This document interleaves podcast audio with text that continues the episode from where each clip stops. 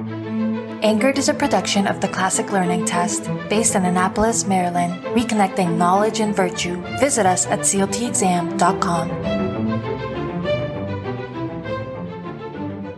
Welcome back to the Anchored Podcast, the official podcast of the Classic Learning Test. My name is Soren Schwab, VP of Partnerships here at CLT, and today we are joined by Dr. Daniel Copeland. Dr. Copeland is the Dean of the Graduate School of Classical Education, the Chairman of the Education Department, and a Professor of Education at Hillsdale College, where he regularly teaches courses on English grammar, classical pedagogy, and classic children's literature. Dr. Copeland has received Hillsdale College's Professor of the Year award and was awarded the Emily Daugherty Award for Teaching Excellence. He was a resident scholar at the C.S. Lewis Center in Oxford, England, and he sits on the advisory board for the Institute for Classical Education. He is the author of a new book on teaching titled Tried and True, published by Hillsdale College Press. And he and his wife live in Jonesville, Michigan, with their three children. Daniel, I can't even express to you how excited I am uh, that you're on Anchor today. Thank you so much.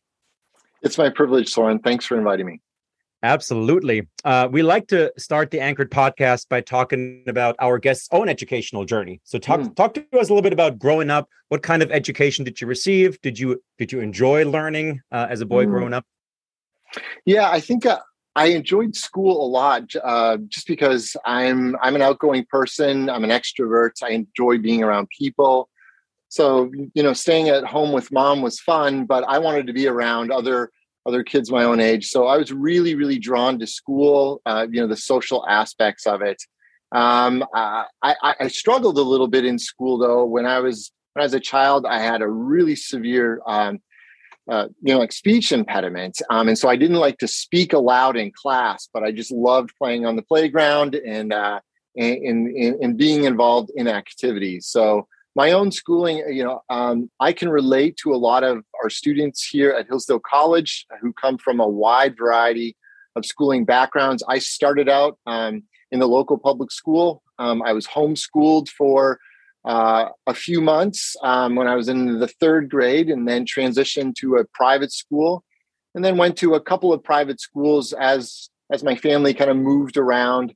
Um, and I concluded my K 12 experience um, again where I started um, at the local public school. It was a different you know, school community, but I ended my, my K 12 experience in a public school. So. And then you you you got your undergraduate in in Spanish, right? Um, at that point, was the the intent already to to be a teacher, to be a Spanish teacher, or did that come later?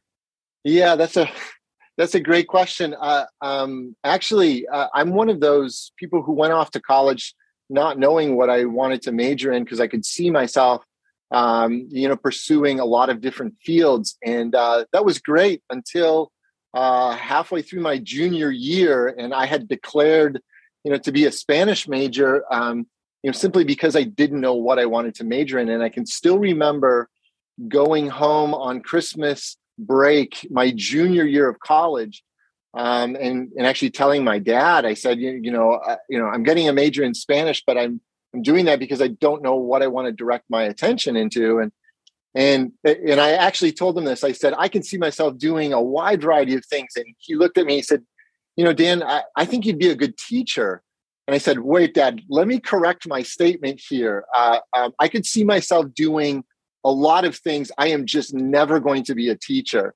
Um, and he said, well, well, why don't you just at least take one education class and just see what it's like? And so I came home, um, uh, or I came back to school um, that spring semester my junior year, and I uh, reconfigured my schedule, you know, so that I could take an education class. Um, and so I took this Education 101 class. It was you know, like Introduction to Teaching or or something like that. And the class was awful, uh, just terrible. Um, but one of the requirements of the class was I had to go out into a classroom and observe, uh, you, you know, just for 10 hours. And uh, I'm not a procrastinator. I like to get things done right away. I, I, I don't like to put them off. But this class was so bad, I, I just put off this observation until spring break, my junior semester, uh, um, or, or uh, my spring spring semester my junior year. So I called up the local Spanish teacher and I just said, "Listen, I need to get ten hours um, um, in a classroom. uh, can I come in and just observe you? I promise you, I will not be any interruption. I'll be a fly in the wall. I'll do the 10 hours. You, you can, you know, sign the document and I'll be gone out of your life for good. So I went into those 10 hours, um, you know, just trying to meet the requirement, no interest in teaching. And it was almost confirmed by the class that I, you know, I'm not going to be a teacher. I went in there thinking I wasn't going to be a teacher after those 10 hours, I was convinced that I was going to teach for the rest of my life. There was just something about being in a classroom and seeing the work that a teacher does. Um, you know, I had been in plenty of classrooms, but I'd never been in a position where I wasn't the student. And so to be able to look at the, the craft and the art, and this teacher was a good teacher, but just being able to examine the relationship, I realized that not only did it draw on my interests, but it also drew on you know some of the things I cared about, and maybe even a few of the gifts you know that I have uh, I have been given. And I just realized that I was going to be involved in teaching for the rest of my life. So. And here we are.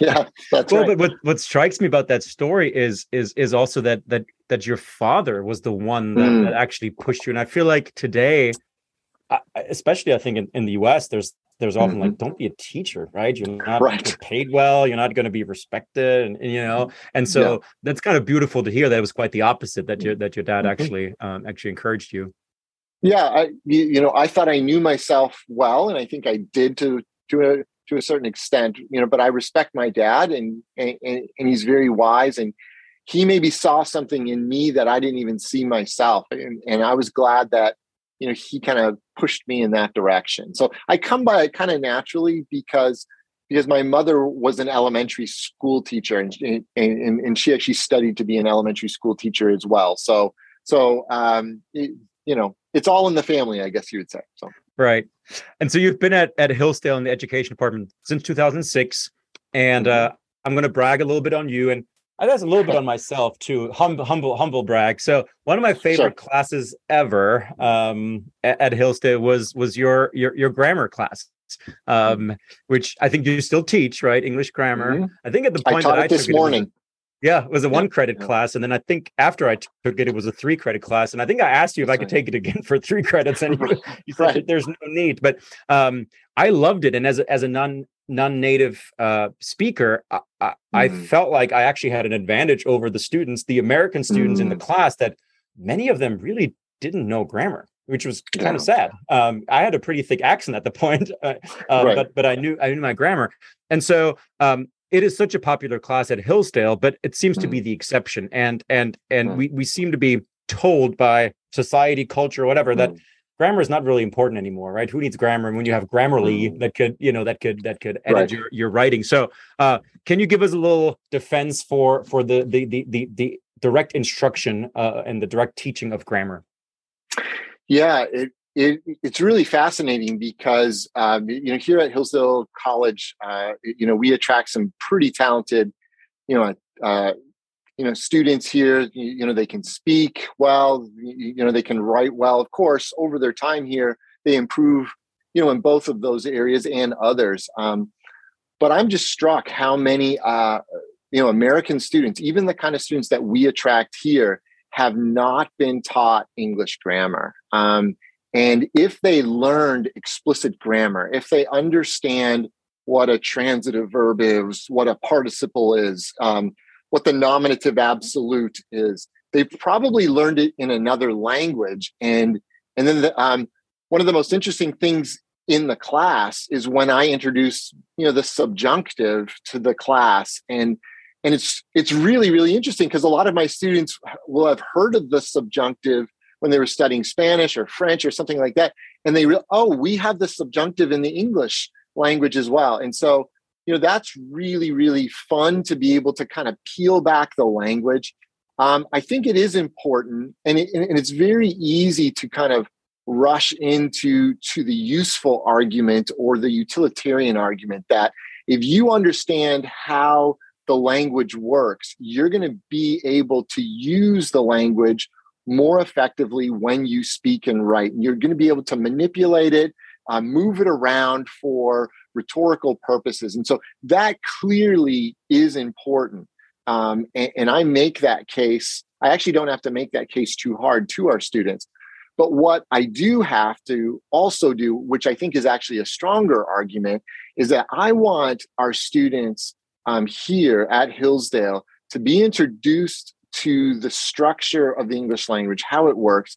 And I want them to recognize the beauty of the language and to recognize that there's amazing things going on in a language that many of us use use unnaturally and we don't even realize just how how complex it is um, how historically informed it is how it's informed by you know german um, i mean it's a germanic language. And so you know i often hear the argument well i studied latin as a student so you know i get english. Well you're missing a lot of elements there that come from old english. And so i love being able to show um, you know my students kind of that tap root of language in old old english and then add on the layers of latin and greek um, and french and, and italian and spanish that have all come together in in in kind of modern english at today. And so so yes it's useful to study grammar. Yes it's useful to study language but i also want them to fall in love with language and and to recognize the beauty of it as well. So. Um, and you converted me into a lover of diagramming. I, I, yeah, I really wasn't, right. wasn't too too familiar, even keen on it. But uh, but I, am just wondering. I mean, I, I, and you speak with a lot of schools now. Of course, you mm. you work with a lot of the Hillsdale K twelve um, mm. uh, charter schools, many private schools. Do you know any any public schools that are still using sentence diagramming? Yeah, it's a good point. Um, let me make a point about sentence diagramming. I often hear from people what um, um, oh, you, you know, this sentence diagramming, it, it must be for you know, for language people only, people who have a have a propensity for learning language. And I would actually make the opposite argument. I would say that people who are gifted in learning and understanding language may find diagramming useful, but the people who find it most useful are those people who maybe are not are not necessarily gifted in languages. I've had so many students come up to me and say, you know, for the first time in my life, uh, language makes sense to me. There's an order to it, there's a structure to it. And by being able to diagram those uh, sentences, you're able to have a visual representation of the relationship between these words within a sentence where when you see a line of text, it's just one word after another. And it's very hard to see what's the most important element of the sentence here and, and, and how does it relate to those other parts. Um, so, so it's very, very useful, but I would argue it's useful for those people who often struggle with uh, languages. So then going to your point about schools, um, there's a great book called The War Against Grammar, and I may have pointed it out to you when you took the class um, it's a beautiful um, explanation um, about what happened to grammar um, within the curriculum. And it's a long story. Um, it got pushed out, um, as did Latin, out of the curriculum for a wide variety of reasons.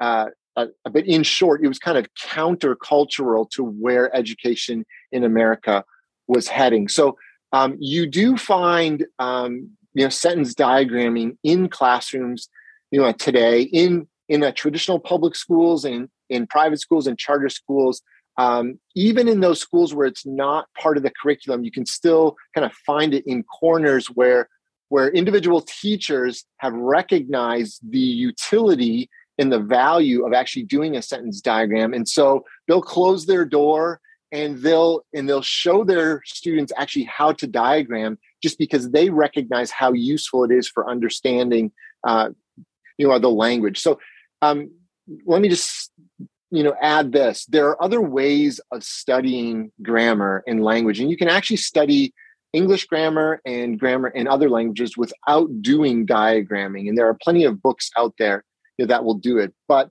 i still think um, you know that this technique um, is incredibly valuable for just having a visual representation of how language works and so if you have that tool, I mean, it's like any tool. It's, it's like a computer, it's like an overhead projector, it's like whatever you, it's a tool. It's not, it's a means towards an end. And if that tool is going to be useful in helping students to be able to understand how language works, why wouldn't you use that tool?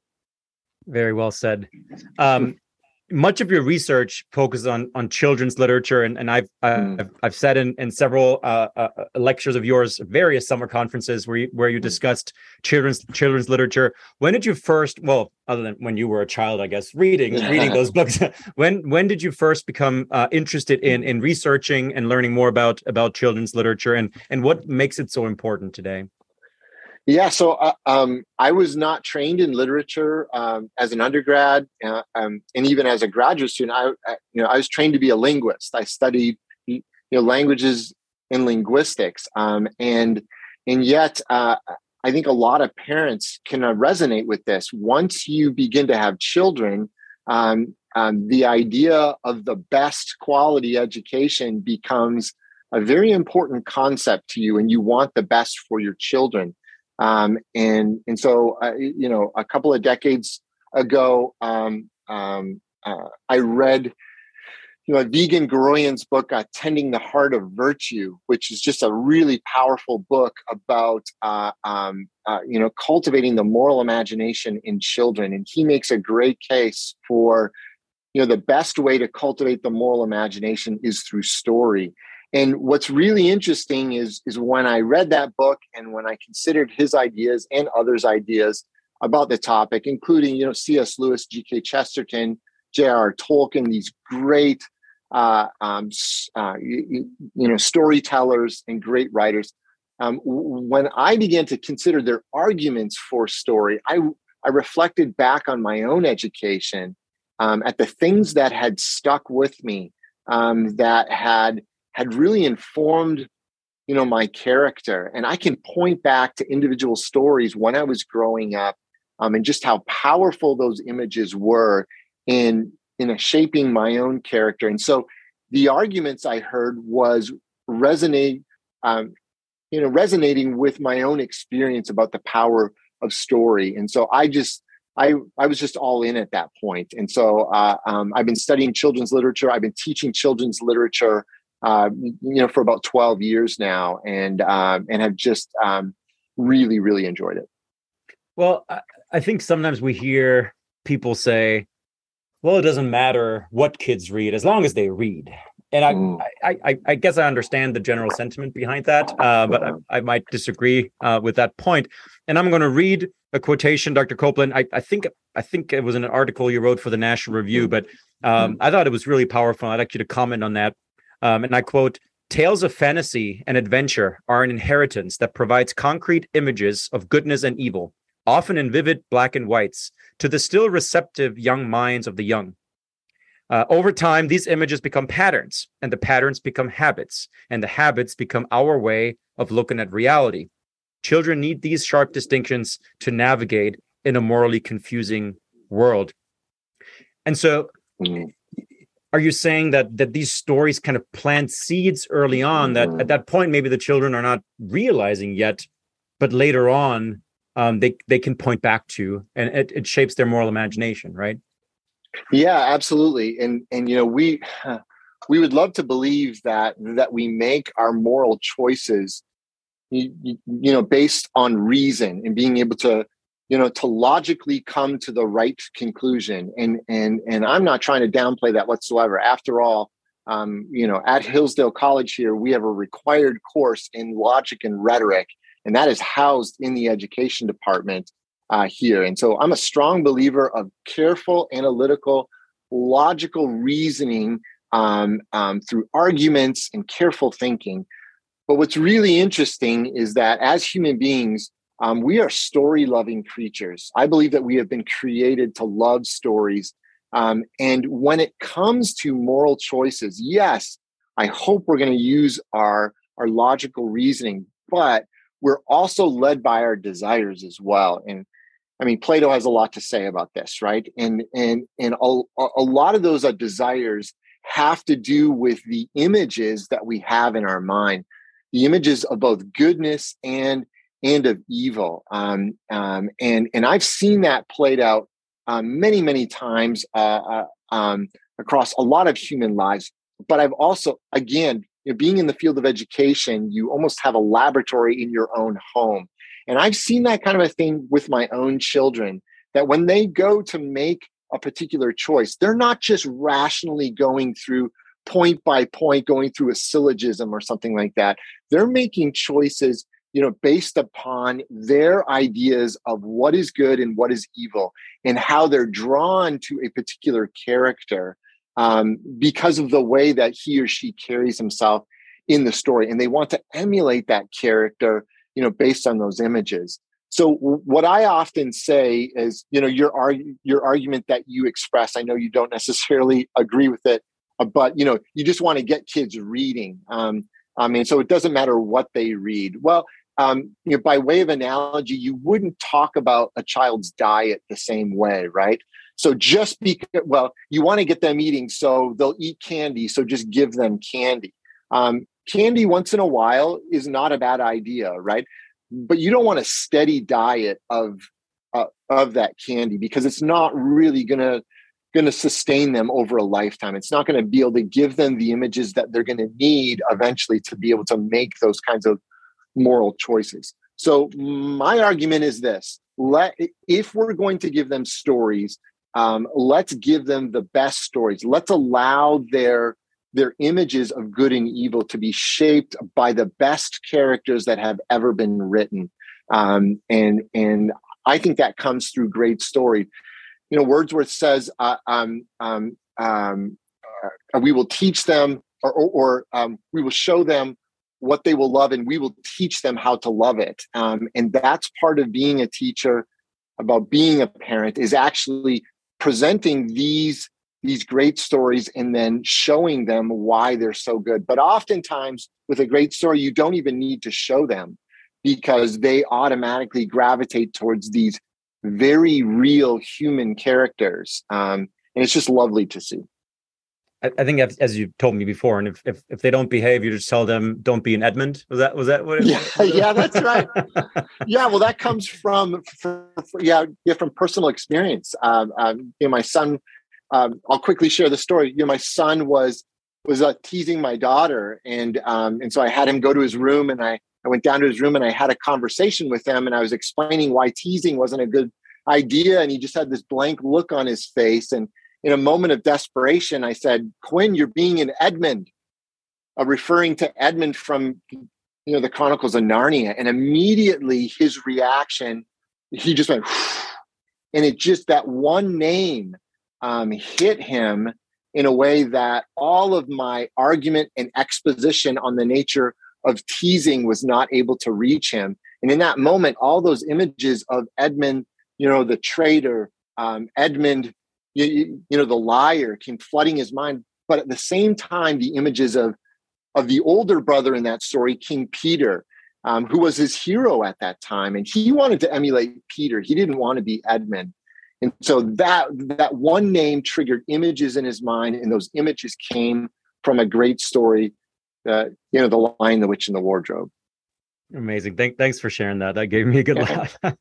good. Now, you were so kind as to send me, and I'll, I'll show it in the camera, um, okay. a, a, a, press release, a press advance copy of your new book. Um, it's only about 90 pages long. It's called Tried and True, a primer on sound education. And also through that book i learned that it's primer not primer so i do appreciate your right. kind of the first page uh, making sure we, we pronounce it correctly but mm. i think it's an absolute treasure as a former teacher um, I, I, would say it's it's a must read for for all mm. new teachers and it's not uh, we talked a little bit beforehand about some of the teacher books that are about 500 pages with 400 pages right. of examples.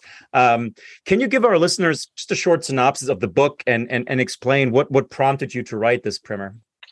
Yeah, yeah. Thanks for that. So, so um, it's useful to explain what the model is. So, I, I, I mean, a lot of people who have gone through college uh, probably have either been told by a professor or an instructor, or maybe out of desperation have come across um, uh, you know the elements of style uh, you know by Strunk and White, oftentimes just known as Strunk and White, and it's about eighty to ninety pages or so about good composition. And at the very beginning in the introduction, they make you know the claim that they're not trying to to argue that if you read this book, you're going to be a great writer. but what they do is they give kind of a basic structure of uh, of what is required of just good sound composition um, and, and, just um, you know specific kinds of uh, uh, of uh, of advice on how to write clear and effective prose. And so that was kind of the model um, you know, that I was trying to follow when I wrote Tried and True.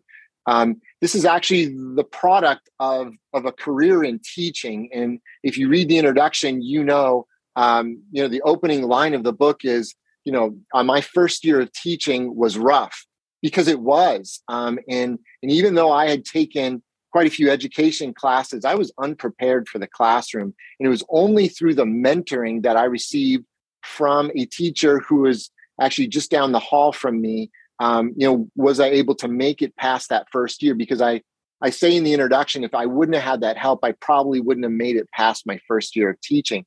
So this book actually started um, almost three decades ago with my own desperation as a teacher.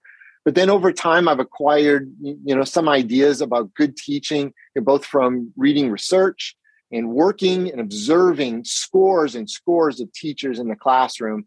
Um, but then also here at Hillsdale College, we have a summer teacher trainings that we put on, and we have anywhere from four to six hundred teachers come here to campus. You know, um, at the end of June, and I put on you know, these uh, workshops that have to do with just good sound pedagogy. And so, uh, taking the ideas from those workshops and the ideas that I had accumulated over the years, um, I tried to put them in in a slim volume um, um, that would help teachers who are or people who are coming into the profession. Um, I think it can be useful for experienced teachers as well, because um, uh, I think that as experienced teachers, we can begin to develop habits um, that help us, but don't necessarily serve the students. In other words, they they're habits that help us as as educators to get through you know the school day um, rather than we're doing these things because students are learning as a result of these activities. So I see tried and true as an effective way for an experienced teacher to kind of come back to the text and say, Am I really doing you know the fundamentals? Am I doing the basics? Am I doing them well for the sake of my students? Um, Another reason why I kept it short was um, if you are a new teacher coming into a new job, you're already having to read a lot of curriculum and prepare lessons and units and, and, and, exams and all of those things. So you've already got a lot that you have to read, school policy manuals and all of that. The last thing you want to have is to have dropped on your lap a three to 500 page book, a how to book um, of a teaching. I thought it'd be a little bit more realistic if if I if I trimmed down the examples and just gave kind of the basics, and that any teacher should be able to read it in about an hour or two um, and get a sound understanding of what good teaching actually looks like. Yeah, no, you're absolutely right. And you have you have kind of 14, 14 small mm-hmm. chapters. Um, and I, I think for for for our listeners that maybe have been in a classroom, maybe in a classical school, right? Maybe in mm-hmm. some Christian schools, they seem pretty commonsensical, right? Mm. They're like, well, yeah, that's well, right. Well, of that's... course, but the reality is, it's it's mm. really not. It's it's tried and true, but it's often not practiced anymore. And and and and just from some of my uh, experience in, in the public schools, there seems to be this tendency of you know the latest research, you know, published five yeah. minutes ago, it gets implemented immediately and some of these very sensible i mean i'm reading a few of them and maybe we can we can talk about two of the chapters a bit more in detail you know sure. follow the school's mission lead the students include parents regularly plan lessons purposefully begin and end lessons well show and tell mm-hmm. ask good questions assess students regularly provide constructive feedback right most mm-hmm. people that are hearing that probably well yes that's that's something we should do but let me let me um i want to ask you a couple of questions about chapters four and five which are related yeah. they're uh, related to behavior so number four is mm-hmm. define expected behavior and then yeah. chapter five enforce rules fairly and i i'm on this platform called Twitter, which I always regret after I log on, but but I feel like almost daily do I see some mm-hmm. example, some video from from from from classrooms. They're just out of control. The teacher being overwhelmed, you know, no no no behavior. Um, eh, eh, talk to us a little bit about those two chapters and why you think um, uh, you know uh, behavior is such a such a, a, key to good teaching. Yes, yeah. Thanks for that. The um, even though it's not identified in the table of contents nor anywhere in the book, the book is kind of divided up into what I would call the four M's. So you have the mission, which is number one, management, number two, and then the methods, number three, and then measurement or or assessment is of the fourth. And and I think that's actually a very useful tool to have the four M's when you're when you're watching another person teach, but when you're also evaluating your own teaching. Am I teaching towards a mission? Uh, am I able to manage the classroom? Uh, um, am I using you know the methods that will actually help my students learn you know the material? There's another M. Um, and and am I uh, uh, is is assessment or, or a measurement um, occupying an appropriate role in my classroom?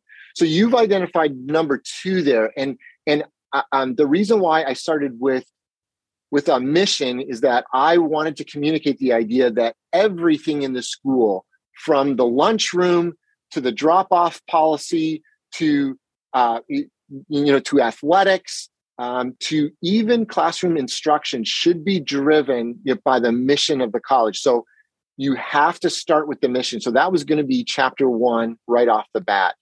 But it's interesting, once we establish that, I immediately go in into management, which you keyed in on two very important chapters um, um, that have to do with being able to manage you know, the classroom. So I often argue if you can't manage your classroom, if you can't you know establish rules and routines for for appropriate behavior in your classroom, you're never going to be able to get to the methods because uh, and if you're only focused on the methods and not actually managing the room, I would argue you're not really teaching. So, so um, it's interesting because I think that a lot of teachers, and I would argue that it mainly happens at the middle school and high school level, teachers make the mistake of assuming that children or students know how to behave in their classroom.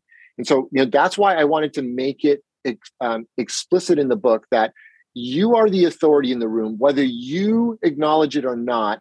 Everyone else acknowledges it. The school board, the administrator, the students even know you're the authority. So, so you need to take that. You need to embrace that, and you need to be a good leader. Um, you don't need to be an aggressive leader, but you need to lead. And part of leading is laying out the expectations for students, not just in the in, in terms of content, in terms of assessment, but also in terms of behavior.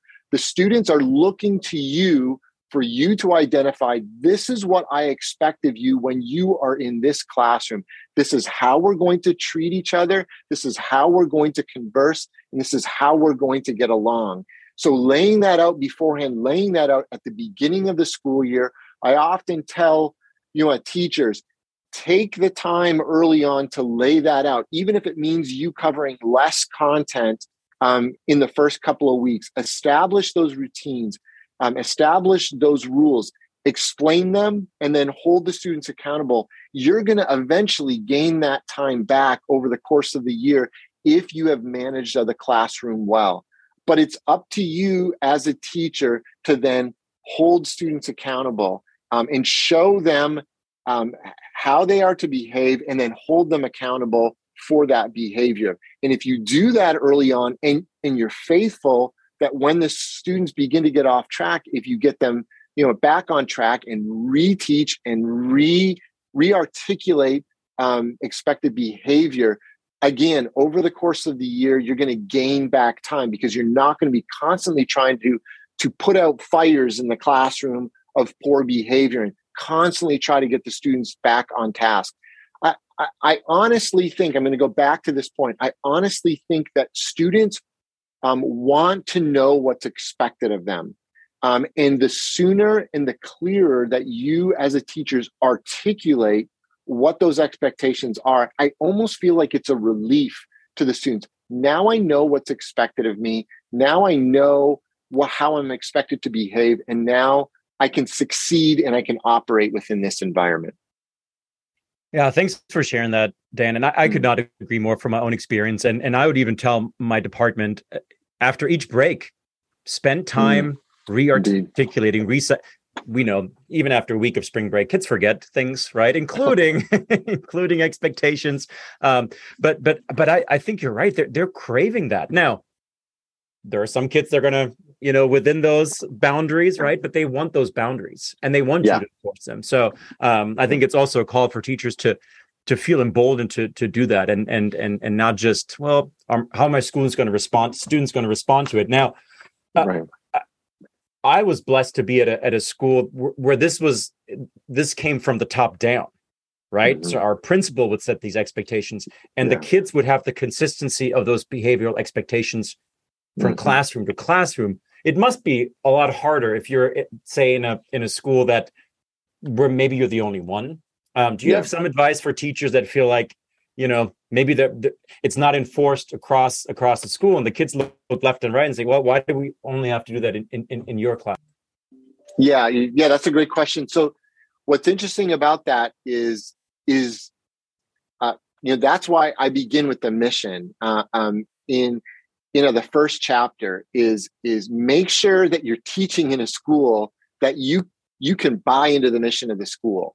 Um, and, and and if there is um, um, kind of inconsistency it probably goes back to the mission of the school. Someone is not following the mission of the school or the mission of the school um, is not what it should be. Okay so you know that said um, i still think that even if you're not um, receiving that kind of uh, push or that kind of support from the administration uh, to manage your classroom well. Uh, um, even if you're not getting that in an overt way, um, I still think that you will get it in in kind of an indirect way because of this. I, I mean, school administrators' jobs are incredibly challenging, um, and and they're trying to manage a school, and all that goes into that. The last thing that they want to be doing is going from classroom to classroom trying to deal with problems. And so the, the management techniques that I articulate in Tried and True um, are the kinds of things that that will help you to manage your classroom on your own without getting the administration involved. So throughout the book, I make a caveat that all of your policies should be consistent with with the policies of the school. You don't want to create rules and routines that that are counter to the school's policy. Uh, but oftentimes, school administrators will allow teachers a certain amount of liberty and flexibility and freedom to to be able to manage you know that classroom well and again if the classroom is being managed well it means there's less of a likelihood that the administrator is going to be brought in to have to deal with problems in the first place. And I wouldn't be surprised if you implement a lot of these, again, common sense, kind of a basic ideas about managing a classroom, how you may actually be able to win over people who are not giving you overt, you know, a direct uh, support. Um, you, you may actually be able to win them over. And don't be surprised if those administrators start ha- having other teachers in the school, especially younger teachers who are coming in, come and observe your classroom and see how you manage that classroom. So that's one of the privilege, one of the privileges of, of kind of being a school teacher is that there's still something about the job that that the responsibility of the work is often left to a teacher in a classroom with students. And so within that, um, within those boundaries, you're often able to structure your own kind of environment that you want for your classroom. I'm happy to tell folks that the wait is finally over. I think uh, I think a lot of a lot of uh, a lot of uh, students, a lot of teachers have been looking for Hillsdale to to have a master's in in education, um, mm-hmm. and uh, it took you a while, but here we are. Um, yeah. And so just uh, just last year, you announced uh, the creation of a new MA in classical education. And just a few weeks ago, you welcomed the first cohort of, I believe it was 11, mm-hmm. 11 students yep. on yep, campus. Right.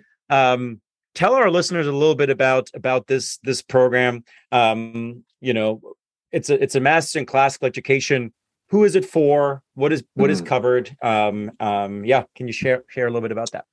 Yeah, happy to do it. Uh, um, I'll give a little bit of a background in that. Um, you know, I, I, arrived at Hillsdale in, around 2006, and we had a traditional, you know, state-approved teacher certification program when we arrived. Or you know, when I arrived here, and within a few years, we actually transitioned out of that. Um, um, we just decided that a lot of the schools that were interested in our graduates were interested in things other than state certification. So we moved away from that and we kind of went all in on uh, uh, on classical education. And we offered at that time around 2009 um, a, a minor in classical education. We don't have a major here at the undergraduate level because we want our students to pursue a particular uh, you know field of study and to be grounded in that field of study whether it's english or biology or mathematics but then for those people who are interested, we offer this minor in classical education, and it's been it's been wildly popular here at Hillsdale College.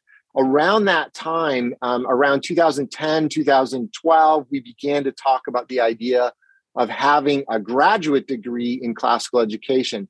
Part of that was, you know, the fact that we at Hillsdale were, were, were beginning to help local communities open up schools um, and we quickly recognized that the one of the greatest hurdles to being able to open up schools was that we didn't have enough people to be able to do it, uh, specifically leaders. And I don't necessarily mean just you know heads of school or principals, but leadership at every level. So academic deans, you know, department heads, lead teachers, and we recognized that if we wanted to see these these academically rich uh, schools continue to open, that we were going to have to be involved in cultivating leaders for those kinds of schools. And so we worked on it for quite a few years. Um, we came up with the curriculum, um, um, what we wanted. And so um, uh, about a year ago, um, we, we began to recruit a cohort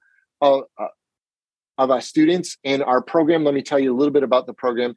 It's um, uh, a 36 credit hour residential Master of Arts in Classical Education program. It's a it's uh, a two year program, and so we only welcome students in in the fall of the year. Um, in the first year, um, our students take um, a variety of classes, but primarily in um, actually uh, they take their classes as a cohort all together and their courses in history of liberal education, the history of American education, uh, you know, philosophy of education, and then also what we call humane letters.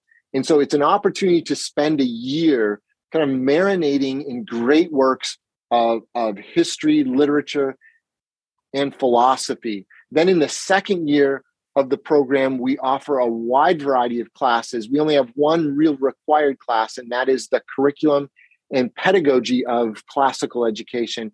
And then we offer a wide variety of elective classes depending on your interests. So we offer a course in education leadership, one on school administration. Um, we offer a class in the trivium, uh, you know, the three language arts, a class in the quadrivium. And then we offer a wide variety of elective classes that we call special topics classes. So um, we give students an opportunity to do kind of a deep dive into a particular author or an idea or a period, all relating to the field of education. Um, and so uh, um, it has become uh, uh, quite a popular program. Um, one uh, kind of additional element I need to add is that, you know, thanks, you know, to the generous uh, donors and friends of the college, uh, the entire program for all all admitted students is tuition free. And so a student can come here to Hillsdale, earn a master's degree, and not pay even a penny in in a tuition. In addition, every student who is admitted to the program um, uh, uh, uh, automatically qualifies for a graduate researcher uh, uh, an assistantship that comes with you know a modest uh, stipend to help students um, you, you, know pay for living expenses. So um, um, it's a great investment. You, you, know, the college has put a lot of time, energy, and resources towards this, uh, but we think it's really important. And the schools that we want to see continue, you know, to flourish it's only going to depend on the kinds of people that we can encourage to invest their lives um, and their vocations in. And so we as a college are going to be involved in that work because we think it's an it's an important work in it's an essential work. It really is. So, and it's yeah, and it's timely. I mean, the, the, the mm. especially uh, since COVID. I mean, just an explosion of of class new classical schools opening, and they can't keep up with yeah. the demand. And so that's right. Um, I'm I'm I'm excited. I know it's only 11, but that's just the beginning. And so um, yeah. we're really really excited for for this program. Hmm. Um, mm. Last question, um, my favorite one, um, and oftentimes considered the most difficult one because you have to pick one. Um, yeah. What is what is one book or one text that has impacted your life the most, and why? Yeah, yeah, that's a um, I'm a great question, and, and and I think the easy and and the obvious answer for me, you know, would be the Bible. So let's just put that one off to the side, and and and and, um, and just know, you know, that that is truly the good book, the greatest book. Um, uh, I'm tempted to go with Mere Christianity just because uh, of the way that that has shaped you know my life and, and, in fact i would argue cs lewis in general uh, uh, has really shaped my life through the abolition of man, uh, but also through his you know, his uh, literature um, as well. You know that hideous strength is a great book. Um, I'm really really partial to the Chronicles of Narnia, um, but I'm not going to choose any of those books, and I'm going to choose you know the Wind in the Willows, um, uh, uh, an absolute. Uh, you know favorite book of mine i think that you know i have learned how to be um, hopefully uh, i i've learned how to be a good friend you know through the friends i have had in my life um, and in the interactions and they have taught me how to be a good friend uh, but there's no other book uh, you know that i have encountered in terms of a text an actual text like the wind in the willows it is almost um, almost a treatise on human friendship even though i mean it's talking about you know i mean a badger a rat a toad um, and a mole but it's really about human friendship. Um, and it's an amazing text. Um, I teach classic children's literature, um, and I teach a wide variety uh, great children's works in that class. But I always save The Wind in the Willows um, to the end of the semester. And I tell my students if you can make it through this class, you get dessert at the end um, because it is it is truly a treasure. And I've had a number of students come away from you know that class and and actually come back to me years later and just uh, tell me how you know the wind in the willows has actually shaped their own life so so that book um you know that story holds a really special place in my heart oh that's i think that's a first i don't think we've heard heard that one yet so i i really yeah. dr copeland i don't know a single person that doesn't light up when they hear your name. Um, you are mm. you are a treasure. You are a, an amazing professor and a and a wonderful wonderful friend. And I'm so glad that you were able to join us. Again, we're here with Dr. Daniel Copeland, the dean of the Graduate School of Classical Education, chairman of the Education Department, and a professor of education at Hillsdale College. Dan, what a treat! Thank you so much. Yeah, thank you, Soren. Thanks for listening to this episode of Anchored. If you enjoyed it, be sure to subscribe and share it with your friends and colleagues. Thanks for joining us, and we'll see you next time.